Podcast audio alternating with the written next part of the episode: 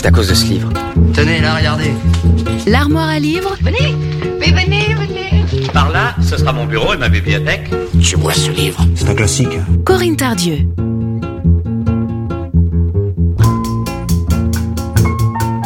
Bonjour à toutes et à tous.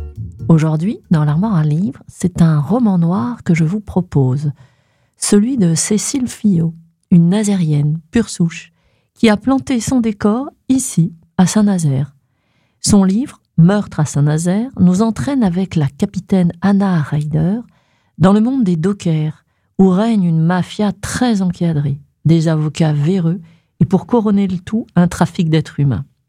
Son héroïne, la capitaine Anna Ryder, n'est plus qu'une ombre d'elle-même, après avoir perdu tragiquement sa fille.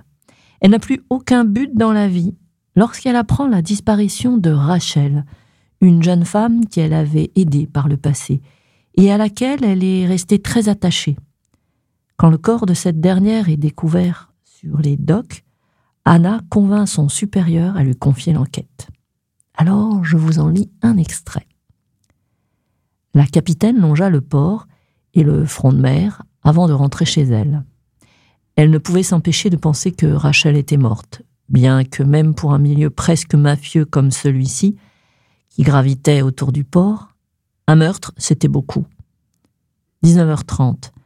Malgré la belle journée, le temps devenait sombre et froid. Chez elle, pareil. Le chauffage avait des soucis dont elle ne s'était jamais occupée, et elle n'osait allumer trop de lampes.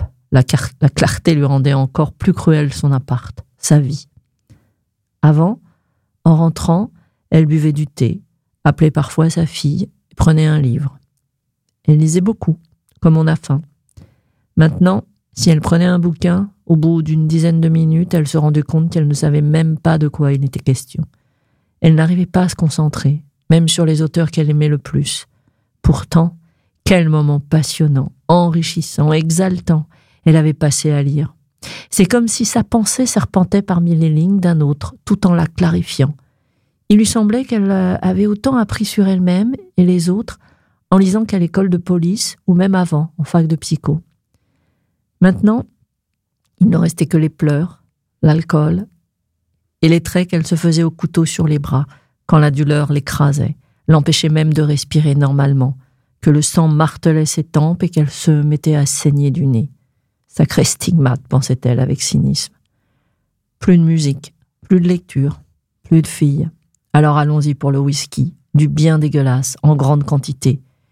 Puis, comme chaque soir, elle cuve sur le canapé, avec les vêtements de la journée, les rêves et cauchemars en boucle. Un peu avant cinq heures, Ryder fut réveillée par la sonnerie de son portable, qui semblait ne pas vouloir s'arrêter. Le cerveau embué dans les vapeurs d'alcool de la veille au soir, elle entr'ouvrit un œil dans un effort insurmontable. Soudain, elle sursauta en reconnaissant la mélodie qu'elle avait attribuée spécifiquement à son chef. Prise d'un mauvais pressentiment, elle finit de se réveiller en sursautant tout en se jetant sur son téléphone.